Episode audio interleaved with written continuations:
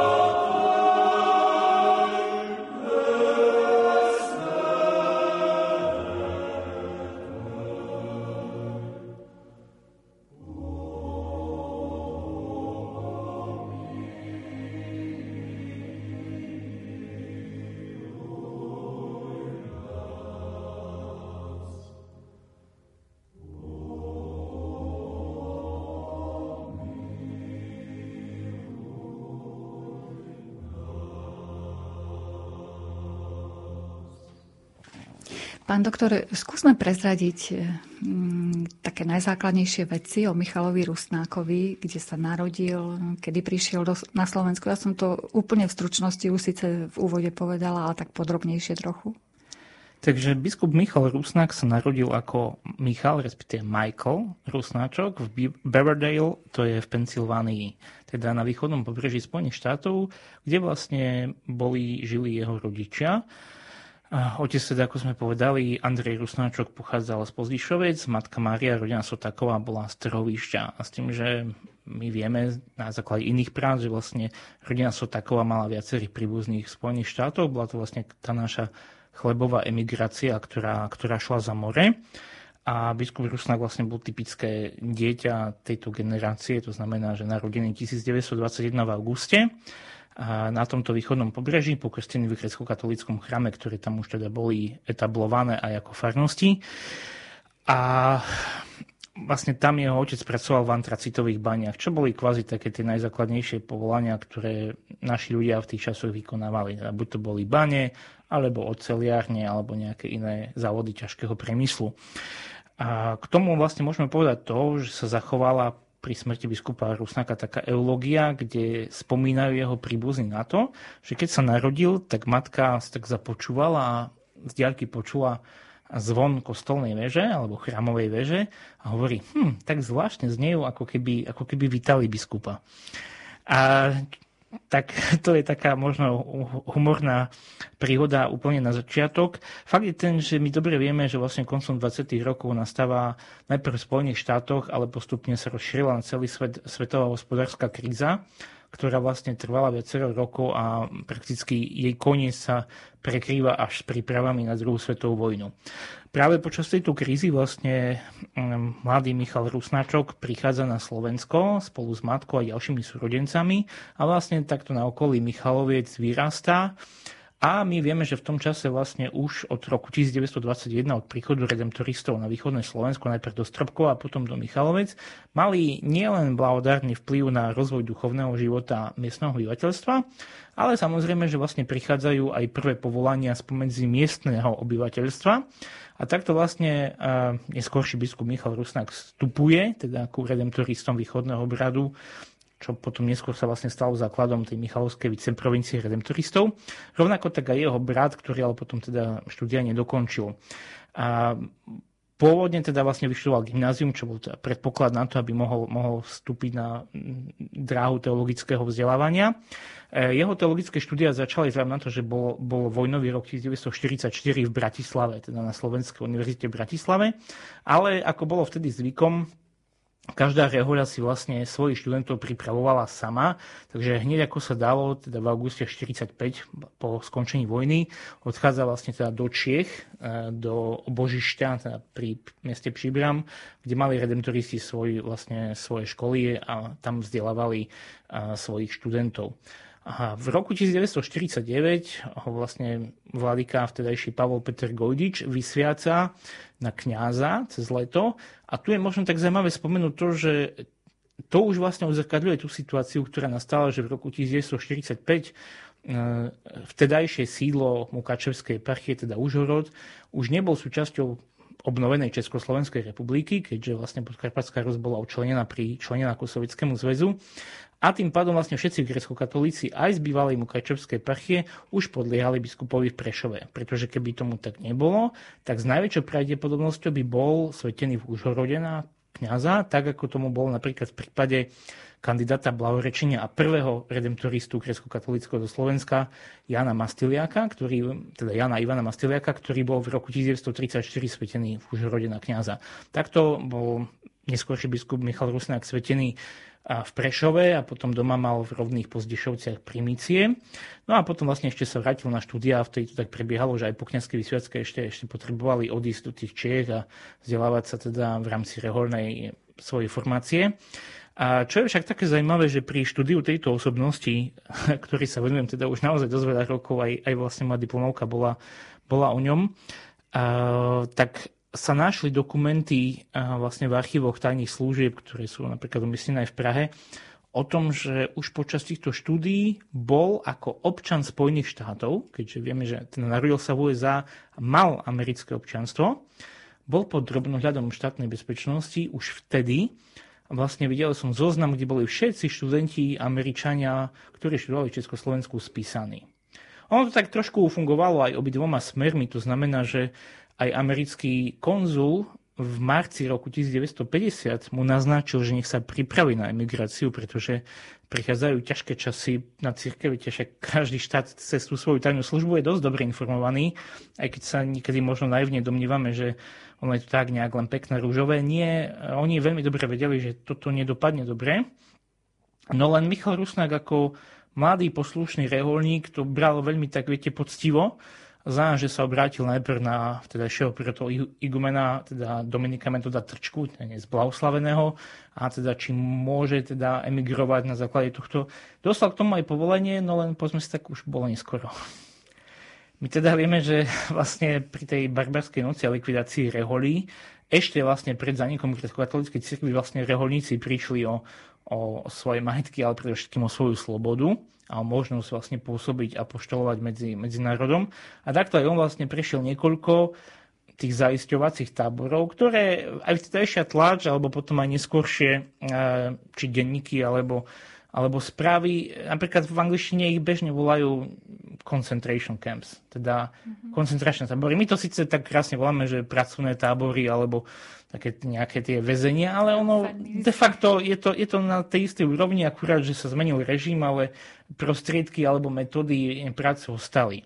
No on takto prišiel teda do Podolínca, potom do Báča na západnom Slovensku a potom znova do Podolínca odkiaľ sa mu podarilo utiecť. Um, pri príprave na túto reláciu, keď som si prichádzal materiály, tak vlastne on spomína, že sa tam stretol aj s biskupom Hopkom, teda blahoslaveným Vasilom Hopkom, a rovnako aj dnes blahoslaveným Pavlom Petrom Gojdičom. On si na Hopka spomína, že všetkým väzňom tam štopkal ponožky, taká celkom zaujímavá možno spomienka. A čo sa týka biskupa Gojdiča, tak on tým, že už plánoval útek, biskup Michal Rusnák, teda vtedajší otec Michal Rusnáčok, a tak sa ho pýta, že čo má odkázať na západe v slobodnom svete. No a biskup Godič mu vraj povedal, že nech odkáže len to, že ostane do smrti verný svetému otcovi a ešte tak pridal takú vetu, a čokoľvek o mne povedia komunisti je lož.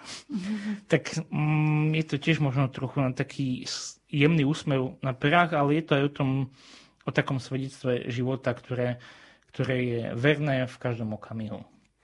Mm, on spomínal, teda biskup Michal Rusnák, neskôr s odstupom času na tento svoj pobyt, ako vlastne ich, ich deň v tábore začínal o 6. S tým, že mnohí, ktorí už boli kňazi, slúžili tajne liturgie alebo omše v závislosti od obradu, ešte predtým, aby teda cez ten poriadok dňa, ktorý bol okrem práce vyplnený všelijakými a prednáškami a pozeraním filmov o tom, ako sa skutočne dobre a v blahobite žije v novej komunistami ovládanej vlasti, na to ináč aj zareagoval takým veľmi zaujímavým citátom, hlavne neskôr na západnom, v západnom svete, kde mnohí nejak tak idealizovali ten komunizmus, alebo ho vnímali cez také tie rúžové okuliare. A on na to povedal takú peknú vetu, že e, to musíte zažiť komunizmus, aby ste uverili. A to je, myslím, že veľmi silné svedectvo, hlavne pre tých, ktorí ho naozaj aj na našom území zažili. Že to nebolo len o tom, že nejak každý mal prácu a každý mal bývanie, ale že to so sebou prinášalo aj mnohé, mnohé negatívne aspekty a mnohé porušovania ľudskej slobody a dôstojnosti. Podarilo sa mu viac menej so šťastím z tohto tábora utiecť a je to tak niekedy, že pán Boh to zredí, že človek má šťastie v nešťastí. Rovnako tak aj on vlastne pri úteku a sa dostal do Popradu a pomýlil si vlaky. Hej. Chcel ísť na západ do Prahy na americkú ambasádu a miesto toho odišiel vlastne na východ do Košic. No.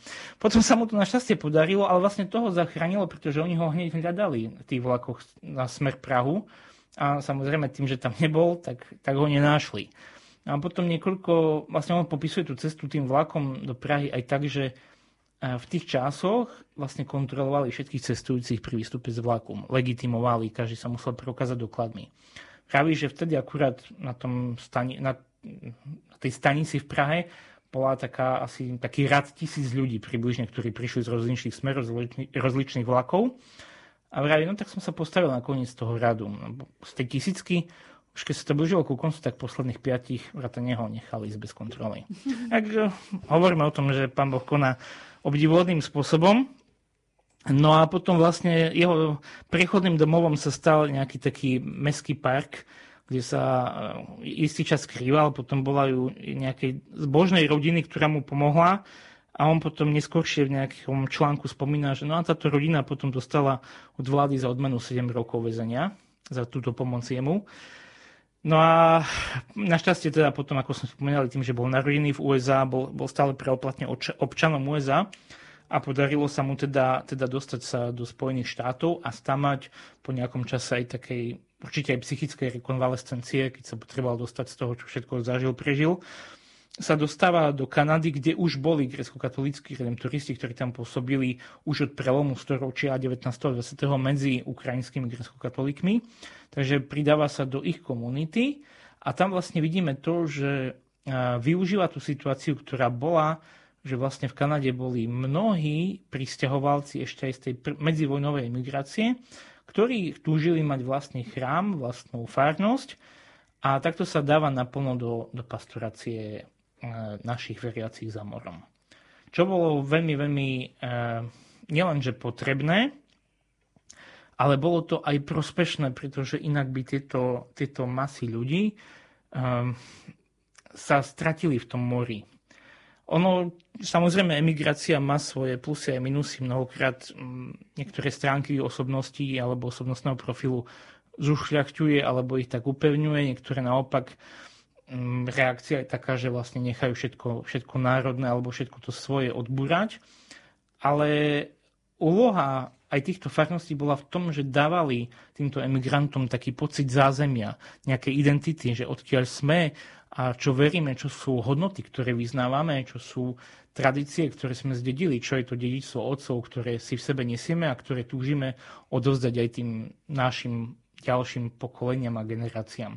Takže v tomto bolo veľmi dobré, že prišiel do tej Kanady a nebol sám, samozrejme, on naozaj si dovolím povedať malé šťastie na tých spolupracovníkov, hlavne v, tom začia- v tých začiatkoch, keď e, sa spravilo veľmi, veľmi veľa na to, alebo preto, aby sa pomohlo tejto emigrácii. A takto vlastne tak ironicky, ehm, keď tu v 50. rokoch vlastne církev trpela biskupy boli uväznení, kňazi vysťahovaní do Čech alebo teda na Moravu do pohraničia, mnohí veriaci odsudení, bytí a proste pokutovaní a ľudia trpeli, tak tam vlastne prichádza ako keby zlatý vek grecko-katolíkov, pretože začínajú vznikať nové farnosti. Vieme, že prvá slovenská farnosť bola na západe Kanady od roku 1921, nasledujúci ju 1930 Montreal. Ale drvá väčšina tých farností, ktoré aj dodnes sú medzi slovenskými grecko-katolíkmi v Kanade, sú všetko vlastne farnosti založené v 50. rokoch. 1950 Windsor, 1951 Toronto, 1952 vlastne začína Hamilton, 1953 Velan, 1954 Sudbury. A takto vlastne tieto farnosti naozaj začali, začali tak žiť práve v týchto 50, počiatkom 50. rokov.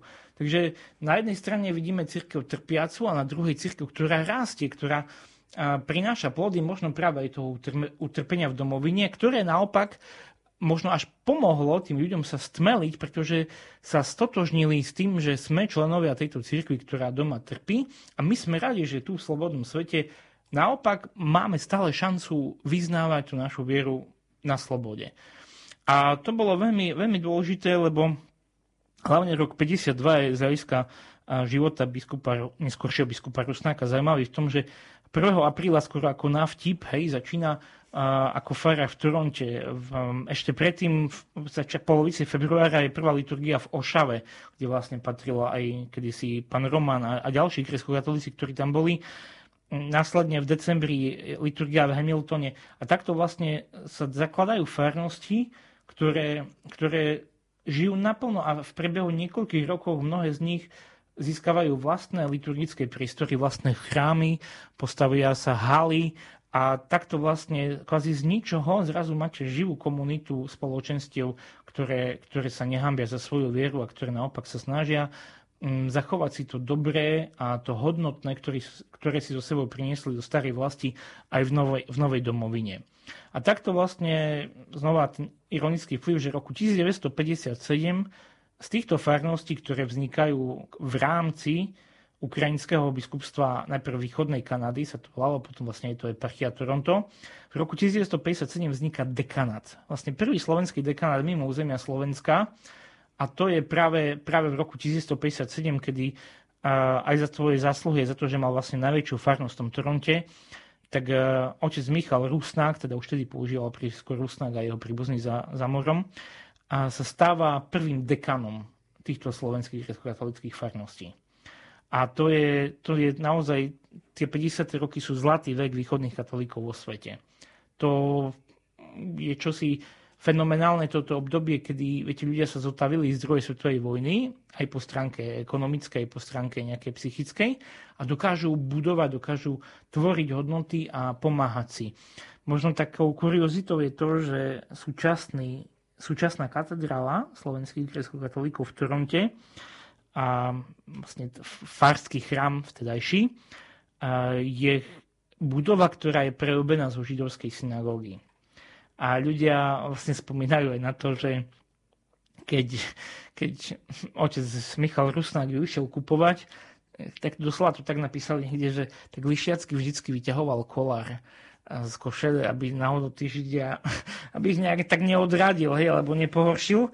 No ale aj samotní potom títo židovskí spolupčania uznali, že prestavba chrámu sa podarila veľmi pekne a ten chrám je dodnes jedným z najkrajších aj čo sa týka architektonického prejavu nejakej tej slovenskej diaspory vo svete, pretože tí ľudia na tom pracovali s láskou. Ja keď som tam bol a videl som nielen zo známy darcov nejakých finančných, ale ja som videl aj výkazy, kto koľko hodín na tom odrobil, viete, pri prestavbe, keď sa to, keď sa to menilo, keď sa to z synagógy, kvázi nazvime to tak obrazne, zo starého zákona staval ten, ten nový zákon, novozákonný stánok a ten chrám je krásne vyzdobený a vlastne tam je aj kvázi prvá spolupráca našich veriacich v Kanade s mm, ruským umelcom Igorom Suchačevom, ktorý preslávil ešte predtým tým, že bol autorom posledného cisárskeho trónu v Etiópii.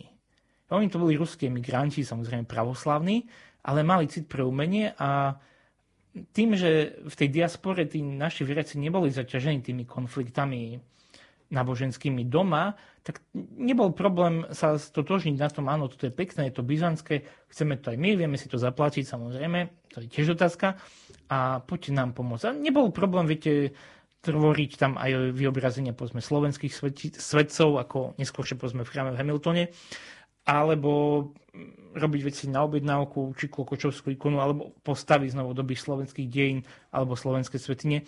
Ale to len trošku sme teda odbočili, ale chcel som tým povedať len to, že e, tá diaspora naozaj nebola zaťažená konfliktami z domoviny, čo sa ukázalo ako, ako veľmi pozitívne, pretože dokázali e, veci robiť vo mnoho väčšej slobode a v takej, možno by som povedal, o mnoho väčšej radosti. Spomínali ste, že predtým sa volal e, Majko Rusnačok, potom Rusnák. Mal dôvod na takú zmenu? Väčšina, keď si mení mená, je tam určite nejaký dôvod ono za A, alebo hlavne pri tej pr- prvotnej generácii migrantov, tie mená sa komolili predovšetkým na Ellis Island, keď ľudia prichádzali. Títo, keďže boli neskôršia a mladšia generácia, ktorá bola viacej vzdelaná, e, tuto už nehralo, nehralo rolu to, ako to zapíšu imigrantskí úradníci, ale bola to snaha hlavne nepriťažovať e, príbuzným doma na Slovensku, ktorí zostali, aby ich tomu úplne nespájali a aby teda sa aby ušetrili rodinu od nejakého prenasledovania. To, je, to bol hlavný motiv toho, prečo, prečo sa mení to priezvisko z Rusnáčok na Rusnák. A na druhej strane je to také aj vtipné, že e, na slo- východnom Slovensku bežne grecko-katolíkov nazývajú Rusnákmi. Mm-hmm. Tak to ako keby na seba prijal identitu tých všetkých, ktorých, ktorých reálne potom aj zastupoval a ktorých poznal. Vy ste spomínali tú školu redemptoristov. To bola nejaká stredná škola alebo základná škola alebo Nie, len to pre rehoľu? To vyslovene to bol reholný seminár vyššieho vzdelania, teda um, to bolo reho... bola reholná formácia nielen po stránke nejakého novicia dostávali inde, ale to bola tá intelektuálna formácia kandidátov kniazstva k tej ktorej rehole. Každý mal niekde, myslím, že jezuiti vtedy posielali do Dečína, si teda do toho božišťa a tak to vlastne fungovalo, že aby boli formovaní v tom svojom duchu, s tými svojimi predmetmi, s dôrazom povedzme na tie ľudové misie, čím redemptoristi vtedy vynikali a týmto smerom teda. Tak to bola, to chápme tú školu, že vlastne vysoká škola. Spomenuli ste, že 50. roky boli zlatým vekom grecko-katolíkov vo svete, tak som uvažovala nad tým, že keby u nás nebol v tom čase komunizmus, tak možno, že takéto zlaté časy by boli aj na našom území. Pre no, to je taká hypotetická otázka. Keby bolo, keby. um, Lebo... Je to možné, ale no, my musíme rátať s tým, čo sa naozaj stalo a vieme teda, že u nás tie 50. roky bolo, bolo také slzavé údolie nie len pre grecko-katolickú církev, aj pre katolickú, ale aj mnohom aj pre všeobecne pre ľudí. My vieme, že práve 50 roky sa vyznačujú aj menovou reformou, ktorá ožobračila mnohých obyvateľov.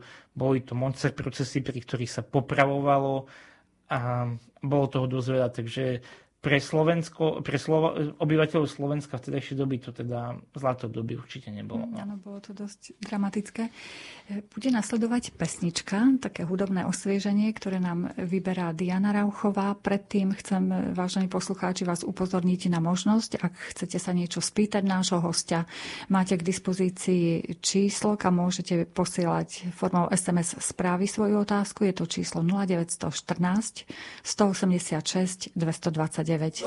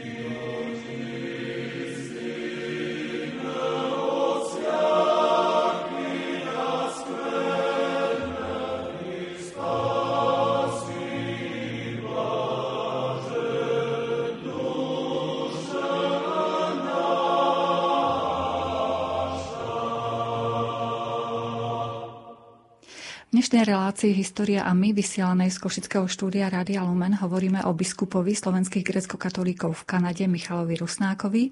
Naším hostom je riaditeľ Slovenského historického ústavu v Ríme, pán doktor Daniel Černý. Ak sa ho chcete niečo opýtať, môžete tak urobiť formou SMS správy, ktorú pošlete na číslo 0914 186 229. My sme skončili tým, pán doktor, že sa stal dekanom e, v Kanade, v Toronte. Tým, že sa stal dekanom, mal možnosť ovplyvňovať vlastne život grecko-katolíkov v, tom, v tej Kanade, ako to ďalej sa vyvíjalo tam. No, ešte tesne predtým, ako sa stal dekanom kvázi, tak v roku 1955 vzniká v Kanade medzi tamojšími grecko-katolickými veriacimi časopis Mária.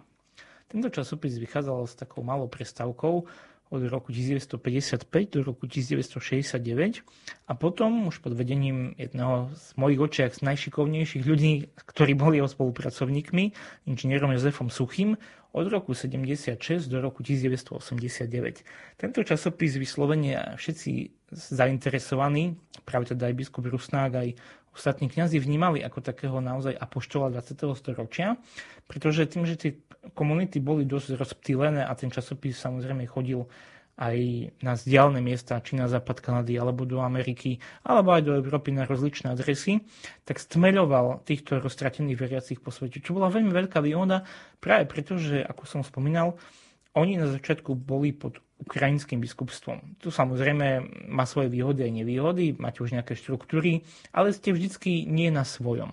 A tak tento časopis, najprv teda v kruhu týchto kňazov vydávaný, neskôršie teda už sa stáva tlačovým orgánom kvázi celej tejto iniciatívy slovenských grecko-katolíkov vo svete.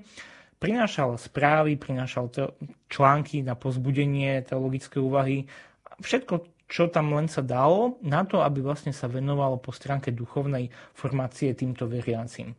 Takže on ako dekan tieto myšlienky viac menej rozvíjal, s tým, že potom vlastne prichádzajú rozličné veci typu aj viete, taká tá etablácia etablovanie na kanadské pomery, že pôjdeme na púte, kde chodia oni, kde chodia Kanadiania, napríklad Midland, kde boli kanadskí mučeníci, alebo do Union Townu v Amerike, čo bolo najväčšie putné miesto grecko-katolíkov v USA, alebo išli do Lourdes, Fatimy, do Rima, samozrejme tieto veci, ktoré de facto sa robia aj dnes. Hej. Oni proste žili s dobou a snažili sa teda ponúknuť tým ľuďom všetko to, čo sa dalo. Tu mi napadá to, ako ja som pri práci tam v archíve v Kanade našiel niektoré až také bizarné listy, typu, že dáva niekomu odporúčanie do zamestnania. Viete, že chodil navštívil nejakú textilku. Potom ľudia mi tam rozprávali, že viete, bola taká tanečná zabava, on tam rande dobavoval medzi dvoma katolíkmi, katolickými stránkami. On sa naozaj snažil byť takým tým pastierom tých svojich ovečiek, nazvieme to. Pred reláciou ste sa ma pýtali, že ako som tam myslel v jednej poznámke, že farnosť na kolesách. No máme takú krásnu fotku takým obrovským autom, ktoré bolo, bolo jeho, lebo byť kňazom za morom bez auta, to, to je akože nesmysel. To, to nedáte. A on te, to auto využíval naozaj naplno. Boli také nedele, kde proste prakticky 4 liturgie do dňa stíhali, že ráno úplne skoro boli, boli na jednej farnosti, do obeda na druhej, hneď po obede na tretej a potom ešte išli neviem koľko 100 kilometrov na, na tú ďalšiu.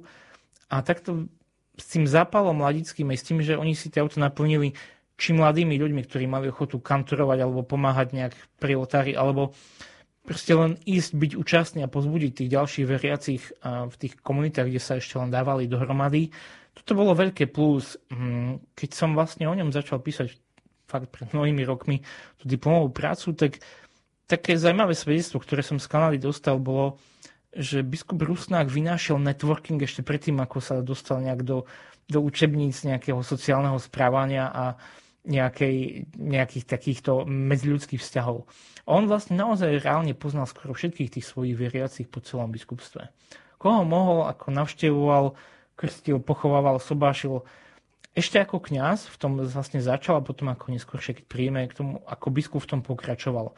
Ale to bolo práve to pekné na tom, že on s tými ľuďmi vedel sa znižiť na tú ich úroveň ako reálne povedzme si, málo ktorý biskup redemptorista je nejaký taký, že výrazný teológ a myslíte. Ale tí biskupy redemptoristi, ktorých poznáme, väčšinou sa vyznačujú tým, že majú tak bližšie k tomu, k tomu, že sa vedia tak skloniť k tomu ľudu a tak objať toho svojho brata vo viere. A takto nejak, myslím, že aj on mal túto danosť, možno fakt spôsobenú aj tou, ako si sa pýtali, redemptoristickou školou, tou formáciou, že sa snažil s tými ľuďmi jednať takže má o nich záujem. A oni to cítili a potom na to aj spätne odpovedali a, a boli s ním v kontakte a bol, navštevovali sa, boli to priatelia, stretávali sa, boli tam tancovačky, boli zabavy, hralo sa bingo, samozrejme však ako inak církev za morom. Ale vždy on v tom videl taký ten hlbší zmysel, že chce, chce tých ľudí privádzať k viere. Hej. Sa, robili sa duchovné cvičenia, premietal sa nejaký náboženský film už v tej dobe bolo rozhlasové vysielanie, kde sa snažili teda niečo, niečo um, povedať tým, tým veriacim na pravidelnej báze. Takže toto všetko vlastne boli jeho pastoračné aktivity, ktoré mm, časom teda naberali na intenzite a samozrejme aj keď vznikali tie ďalšie farnosti sa tak už ustaľovali. A potom veľkým milníkom je rok 1963, ktorý my sme si už spomínali v súvislosti s pánom Romanom a to boli veľké cyrilometodské oslavy v Toronte. A my vieme z iných zdrojov, že po týchto oslavách išla do Ríma žiadosť, aby práve týmto veriacim grécko-katolíkom vo svete bol daný vlastný biskup. No a trvalo to po tých oslavách ešte taký dobrý rok aj niečo, ale na jeseň roku 1964 už časopis Mária, spomínaný, prináša správu, máme biskupa.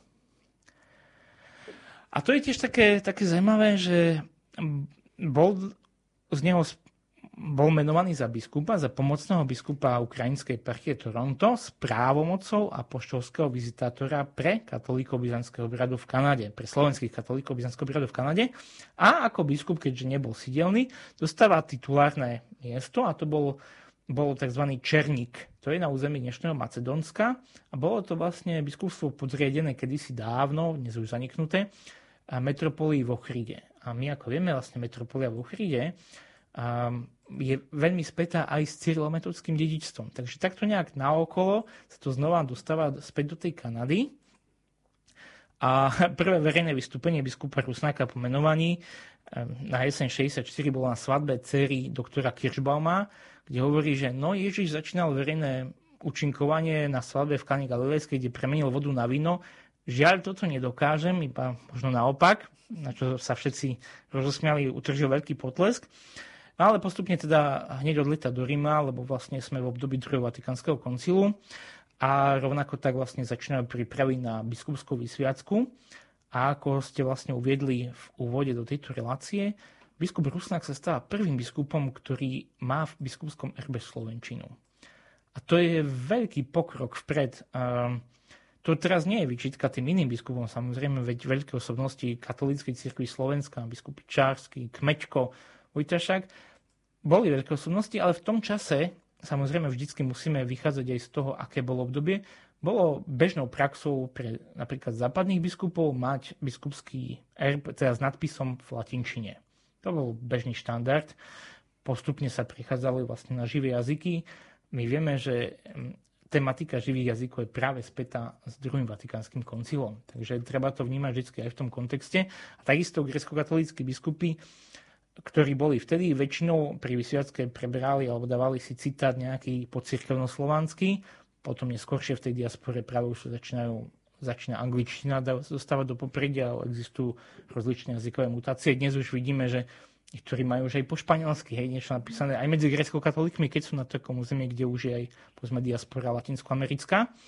Ale biskup Rusnák je ten, ktorý naozaj si vyberá z Jána to, aby všetci jedno boli. Čo je ináč zaujímavé, že vlastne ten istý citát len v inej jazykovej mutácii mal blahoslavený Vasil Hopko pri svojej vysviacke, tak je tu znova akýsi aj odkaz na tú církev v domovine, ale je to jednoznačne ukázané, že už sme sa posunuli niekde ďalej a, a chceme aj tú spisovnú slovenčinu, lebo tí ľudia, aj naši ľudia, aj naši kňazi mali už slovenské školy a hlásili sa teda k slovenskému duchu. Už to bol odklon od toho, čo možno niektorí nazývajú takouto maderizáciou grecko-katolíckej cirkvi, kde síce na vonok sa tvrdilo, že je to, a je tu samý Rusin, ale vlastne v skutočnosti mnohí to vnímali, že to bola len taká, taká zastierka a medzi sebou a hlavne duchovenstvo sa rozprávalo po maďarsky. Mm. Ale práve vznik republiky v roku 1918 a slovenské školstvo, ktoré prišlo následne, e, zmenilo aj túto situáciu na mnohých miestach a aj mnohé typické ruské, de, rusínske dediny, v kan- teda obyvateľia z rusínskych dedín v Kanade, nemali problém vstúpiť a stať sa členmi Slovenskej ligy, alebo sa vyslovene hlasiť za, za Slovákov. Aj ľudia od Svidníka, aj ľudia od Medzilaborec. A treba tú diasporu vnímať aj, aj trošku ináč, aj to, že slovo Slovak môže mať veľmi širší kontext, proste všetci zo Slovenska, ale aj to, že tí ľudia nevnímali toto ako nejaký problém. Proste sme zo Slovenska, sme Slováci, spája nás, vieme sa po slovensky rozprávať, dohodnúť sa a takto chceme ísť ako dedičia Cyrila metóda vpred.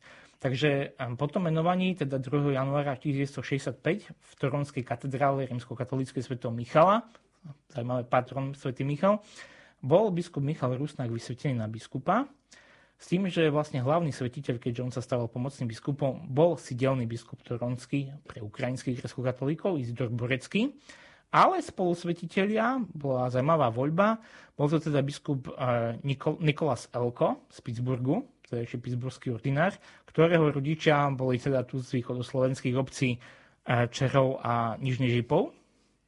A potom biskup Joachim Segedy, čo bol teda biskup z Vojvodiny, kde znova naši ľudia odišli na konci 18. storočia a vlastne tam sa udomacnili a mali, mali túto oblasť Vojvodiny za svoj, za svoj nový domov. Takže takto vlastne v sebe sklobil hm, svoj, pri svojej vysadzke tých dedičov Užhorodskej únie roztratených po celom svete a sám vlastne teda sa stáva, stáva novým biskupom katolíckej cirkvi pre grecko-katolických Slovákov. Ono aj potom vlastne prichádza, keď e, našich biskupov v Amerike bolo málo, a on spätne sa stáva spolusvetiteľom pre grecko-katolických biskupov v Amerike. Keď teda bol napríklad svetený biskup Emil Mihálik pre eparchiu Parma hej, na prímesti Clevelandu. Jeho spolusvetiteľom bol zase Michal Rusnák. Takže ono to tak bolo tak recipročné, že títo ľudia pochádzajúci z jednej tradície spolu držali aj napriek tomu, že už nie, jedni boli Rusini, druhí Maďari, Slováci samozrejme a tak ďalej a tak ďalej. Takže toto bolo také zaujímavé. A vlastne teda rok 65 je splnenie tých, svoj, tých našich nádejí, že v slobodnom svete, keď doma je církev stále v ilegalite, biskup Godič je už mŕtvý 5 rokov a biskup Hoko je vo väzení, respektíve pod štátnym dozorom v tom oseku, tak máme vo slobodnom svete nášho biskupa. A to je, to je veľké plus a to o tom, že, že pán Boh sa stará, že v čase prenasledovania kde nie, na jednom konci teda sa utláča církev, na, dru, na tom druhom konci dáva rast. Doplním sms e, ktorá mi prišla graficky, ako vyzeral ERB, ak môžete popísať. Uh, ERB, bol, ERB bol, nechcem povedať, že poplatný svojej dobe, ale ešte mal aj také tie rímsko-katolické nanosy typu uh, biskupský klobúk samozrejme a tie strapce hej, na úrovni troch. A potom bol rozdelený viac menej na, na 5 častí, kde figuroval aj slovenský erb, aj teda kanadský erb, bola tam hodigitria zo svetine chrámu v Toronte a Cyril Metod a takisto znak redemptoristov. Takže bolo to tak rozdelené na 5 s tými obvyklými teda trapcami klobúkom, biskupskou mitrou, a žezlom a krížom. No, my cez rozhlas vám to až tak neopíšeme. Bol veľmi farebný, bol veľmi taký pestrý, ale snažil sa zachytiť tú podstatu. Teda, či ten kanadský symbol, či slovenský symbol dvojkríža, či Cyrila metoda, tú bohorodičku, ktorú vlastne znamenala jednak domovský chrám, jednak tú stavičnú spomienku na ochranu Bohoričky a jednak vlastne mm, znak redemptoristov, ktorý, z ktorých rehole vlastne vyšiel a ku ktorej sa celý život hlásilo. Mhm. Opäť nasleduje hudobné osvieženie, vážení poslucháči, a naďalej máte možnosť nám ešte svoje, svoje, svoje otázky SMS-kovať na číslo 0914 186 229. serce moja.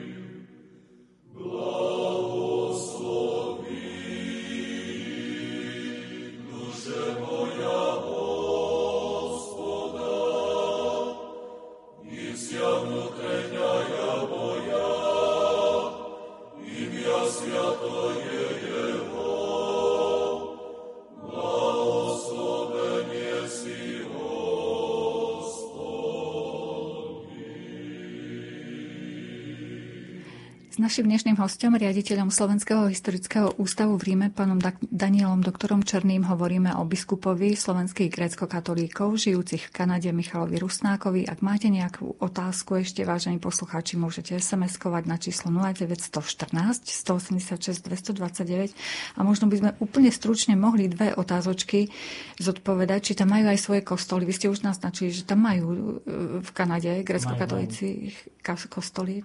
Tak úplne stručne vás poprosím. Tak e, katedrálu biskupstva do dnešného dňa je teda chrám na Show Street v Toronte, rovnako tak na Barton Street East v Hamiltone je krásny chrám a zosnutia pre Sv. Boríčky, respektíve Klokočovskej ikony, kde je teda kopia Klokočovskej ikony, ktorá toho roku, ako teraz sme videli, boli, boli veriaci aj so svojimi duchovnými pastiermi v Ríme s ňou. Ale taká podobná kopia je teda aj v kanadskom Hamiltone, ktorý je, ktorý je jedným z najkrajších chrámov vôbec grecko-katolických na svete. To je bez debaty, to je zase na úplne inú debatu a na celú reláciu by som to povedal. A rovnako tak je grecko-katolický chrám stále prítomný v Ošave, to je teda na východ od Toronta, a chrám svätého Michala je v, vo Windsore, čo je vlastne už kvázi na druhej strane sú Spojené štáty, teda na západe a, a provincie Ontario. A zvyšné chrámy už žiaľ nie sú v slovenských rukách, alebo nie sú teda v rukách slovenských grecko-katolíkov. V diaspore v Amerike aj v Kanade sú aj slovenské rímsko-katolícke farnosti s vlastnými chrámami, teda kostolmi, ale čo sa týka grecko-katolíkov, tieto štyri viac menej sú stále ešte funkčné v Kanade. Ako vravíte, raz sa im povenujeme trošku tak rozšírenejšie. Opäť len jednou vetou odpoveď na otázku, prečo ste sa rozhodli práve pre túto tému diplomovej práce? Um, to je veľmi ťažká otázka a neviem úplne na ňu ani sám zadefinovať. Ja som um, mal túžbu nejak spoznať tieto komunity, respektíve pri iných veciach som sa zoznámil práve s tým časopisom Mária a pri menách a fotkách v ňom som tak nejak chcel viac sa dozvedieť. A postupne to viac išlo k tomu, že tejto téme emigrácie sa dokopy nikto tu nevenoval. A tej grecko-katolíckej už duplom nie, relatívne je toho veľmi, veľmi málo do dneska dňa vypublikovaného o nich. A tu možno, že je dobré aj spomenúť napríklad takú iniciatívu docenta Martina Javora z ktorý vlastne založil Muzeum slovenského vysťahovalectva s názvom Kasigarda. Je to teda v Tahini v Michalovskom okrese. A to je tiež dobrá vec, pretože východné Slovensko má obrovské percento emigrácie za morom, či grecko-katolíkov, či rímsko-katolíkov, alebo, alebo iných. A je to oblasť nášho dedictva a možno našej, nášho pokladu, aj duchovného, kultúrneho, aj nejakého hodnotového, ktoré ešte stále toho málo vieme. My nejak tak zvykneme mať ten, tie klapky, že toto tu naše a to je všetko, ale vlastne však tam sú naše rodiny, naši príbuzní, naši priatelia a známi a je to časť našej identity, ktorej ktorá si zaslúži, aby sa jej venovalo viac pozornosti. Takže možno niekedy do budúcna aj do docenta Javora budete, budete tu mať medzi sebou. Ďakujeme za námet. Takže poďme naspäť k biskupovi Rusnákovi. Ste naznačili, že sa zúčastnil na Vatikánskom koncile. Zúčastnil sa na ňom vlastne až kvázi na tom konci, keďže pri celom tá vysviacka prišla až v januári 65, ale vlastne 28. septembra 65 vystúpil na koncile a s rečou, ktorá veľmi odsudila komunizmus. Bola to reč, ktorá sa zastala církvy prenasledovanej komunistami, ale žiaľ nemala až takú veľkú dozvu, lebo už tedajšia, už nastupuje politika toho ospolitik, teda také nejakého zbližovania Vatikánu s komunistickými režimami v strednej a východnej Európe v snahe, aby církev tam dokázala prežiť, tak e, predsa len biskup Rusnak to vnímal dosť kategoricky ináč, aj práve preto, že sám to zažil na vlastnej koži. To, čo sme povedali na začiatku, musel, niekto musí zažiť komunizmus, aby tomu uveril. Ten pohľad západu aj vatikánskej diplomácie nám neprislúcha ho kritizovať alebo hodnotiť, ale bol trochu skreslený v porovnaní s tým, čo tí naši ľudia práve napríklad tá grecko-katolická církev zažila cez to prenasledovanie a utrpenie. V každom prípade bolo to dobré, že to povedal tam, pretože my vieme potom z z reportov EŠTB, že mu toto strašne vyčítali, nevedeli mu to zabudnúť a hnevali sa na neho aj na biskupa Pavla Hnilicu a na pána Romana, že sa opovažili teda nejak kritizovať hej, situáciu v domovine. A možno, nechcem povedať, že to bol taký lakmusový papierik, ale to bolo svedectvo o tom, že trafili, hej, zaťali do živého a urobili niečo, čo, čo jasne znamenalo, že dobre hovoria. Potom vzniká samostatné biskupstvo neskôr. A vzniká vlastne teda na jeseň roku 1980 a s tým, že mm, nechcem povedať, že vzniklo neskoro, ale keby bolo vzniklo pri vysviacke biskupa Rusnáka v roku 65, mm, som 100% presvedčený, že by bolo ďaleko živšie, pretože aj biskup Rusnák neskôr priznáva sám, že dlhé roky žili v takej nejakej ilúzii toho očakávaného návratu do vlasti, do, do slobodnej domoviny a ako keby zabudli trochu na, tú, na to, že sa treba etablovať a hlavne pre mladšie generácie v tej novej domovine sa s ňou viacej žiť. Oni to do istej miery určite áno, dokázali. To by bolo bez debaty, by sme im krivdili, keď sme povedali, že nie. Ale možno nejaký tá, tá, tá nostalgia za Slovenskom mohla byť aj menšia a mohla byť viacej venovaná tomu, že poďme poďme hlavne tej mladej generácii odovzdávať tú vieru. Ono to vidno aj napríklad na tom, že tam uh, síce boli všetci zastancovia slovenčiny, ale liturgia v slovenčine tam prišla veľmi neskoro.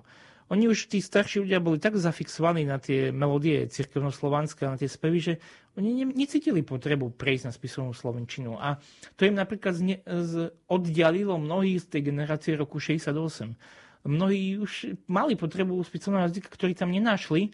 Na druhej strane aj tá angličtina išla pomaly len do liturgii a tie mladé generácie, už kvázi tam narodené, vyrastané, formované v školách, sa tam necítili už doma.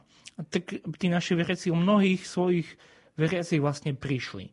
A tu sa ukazuje, že problémom všeobecne grecko-katolíckej diaspory nie je to, že či a teraz nedeľu vezmeme zlaté rucho alebo červené, ale to, ako sa odovzdáva tá viera ďalším generáciám. Lebo uh, toto je katechetický rozmer církvy a to, aby fakt dokázala žiť, aby sa, to, aby sa vyhla tomu pokušeniu, ktoré samozrejme tu vždycky bolo a je, aby sa z toho a čo sú samozrejme aj dobré hodnoty, že tá církev ich chráni, dáva im pocit, identifikuje ich s niečím, pestuje tie hodnoty, kultivuje, ale nesmie sa stať len nejakým getom. Musí sa stať proste tým živým ohlasovaním skrieseného Krista a to sa musí dávať ďalej. Nesmie to byť len o tom, že a tu máme halušky alebo klobásy, ale tu ponúkame, ponúkame Krista, ktorý, ktorý stal z mŕtvy a ktorý dáva život tým, ktorí sú ochotní ho prijať. To nie, nemá byť výčitkou kanadským kresťanským rozhodne nie, ale má to byť len pripomenutím toho, že toto je skutočné poslanie, na ktorom sa musí stavať. To všetko ostatné je dobré, je správne a netreba to zanedbávať, ale podstata musí byť niekde inde. Takže biskupstvo vzniká v roku 1980 a v roku 28. februára 81 je slavnostne teda biskup Rusnák a oni to nazývajú ustoličený, my by sme to dneska nazvali, že intronizovaný v chráme svätého Mikuláša v Toronte, teda ukrajinskom chráme, kvôli tomu, že bol väčší teda z kapacitných dôvodov, tam prichádzajú a začína sa nová etapa života cirkvi, etapa doslova života vo svojom. Už v roku 65 pri vysviacke biskupa Rusnáka biskup Izidor Borecký napísal článok do Márie s názvom Your True Shepherd, váš pravý pastier, ale pri vzniku eparchie, keď biskup Borecký sa de facto lúčil so svojimi bývalými veriacimi, ktorí teda mali vlastné biskupstvo, tak eh, pekne po slovensky má tam taký príhovor a hovorí v tej reči aj už nie ste suchou vratolesťou. A to bolo veľké pozbudenie a biskupstvo sa veľmi snažilo oživiť naozaj ten duchovný život na všetkých rovinách posielalo bohoslovcu na štúdia do Ríma, aby mali tu najkvalitnejšie vzdelanie. Boli rokovania o tom, aj prišli nejaké reholné sestričky do Kanady.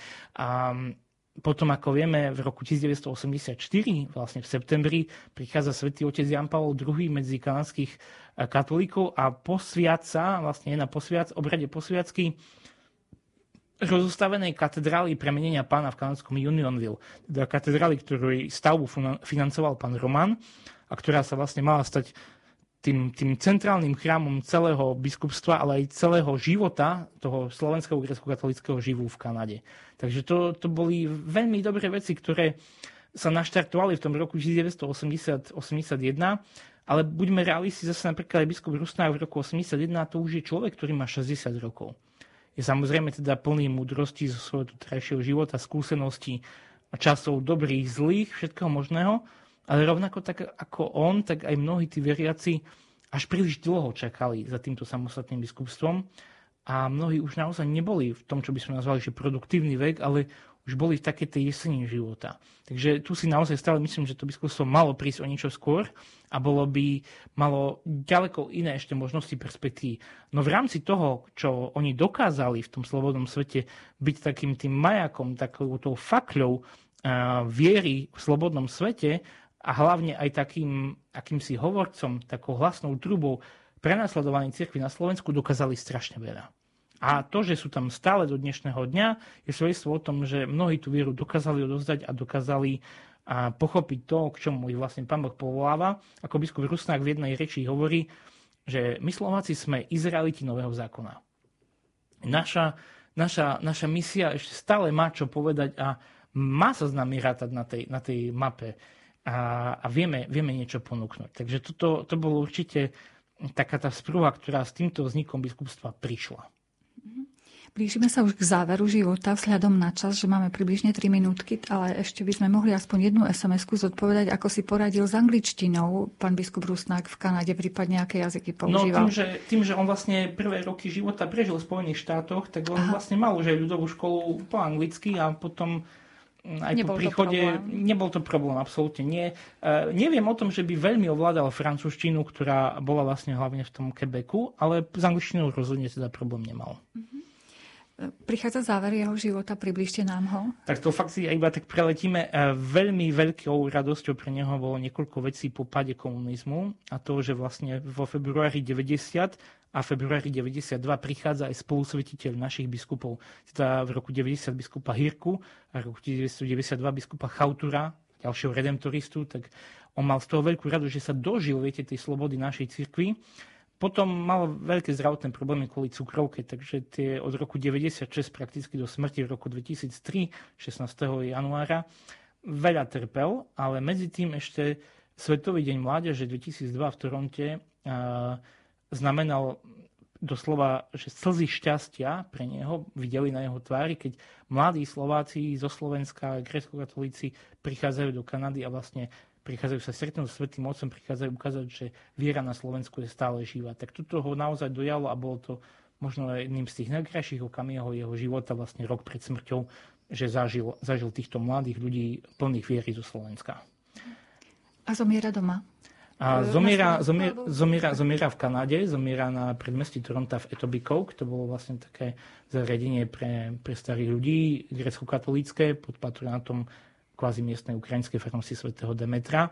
S tým, že uh, taký záver možno by sme mohli povedať, že nevieme, či tie zvony zvonili, keď sa narodil ako biskupovi, ale rozhodne ako poctu biskupovi zvonili, keď, keď odchádzal práve na tej katedrále, ktorý stavbu si tak veľmi zobral ku srdcu tej katedrále premenenia pána vlastne v Unionville. Naša relácia sa vzhľadom na čas priblížila do finále. Hovorili sme o biskupovi Michalovi Rusnákovi, ktorý viedol Slovenskú grecko-katolickú eparchiu svätých Cyrila a Metoda v Kanade. Našim hostom bol riaditeľ Slovenského historického ústavu v Ríme, pán doktor Daniel Černý. Ďakujem vám veľmi pekne za zaujímavé informácie. Ďakujem aj za pozvanie. Vám, vám, milí poslucháči, ďakujeme za pozornosť. Hudbu vybrala Diana Rauchová, za mixážnym pultom bol Robert Majdák a reláciu vás prevádzala Mária Čigášová. Želáme vám požehnaný večer. Mírom Gospodu pomolím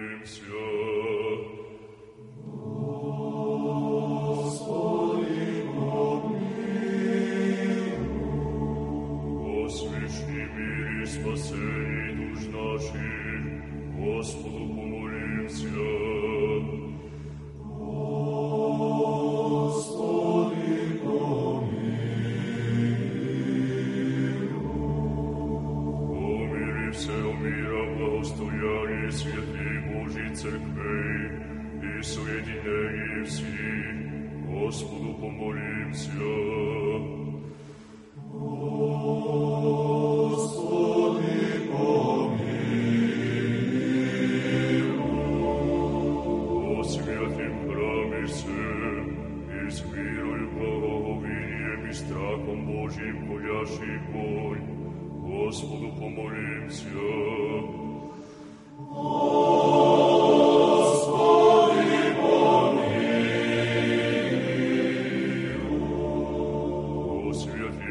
Celestim Arhierei нашим Францисте Папе Римским, Господу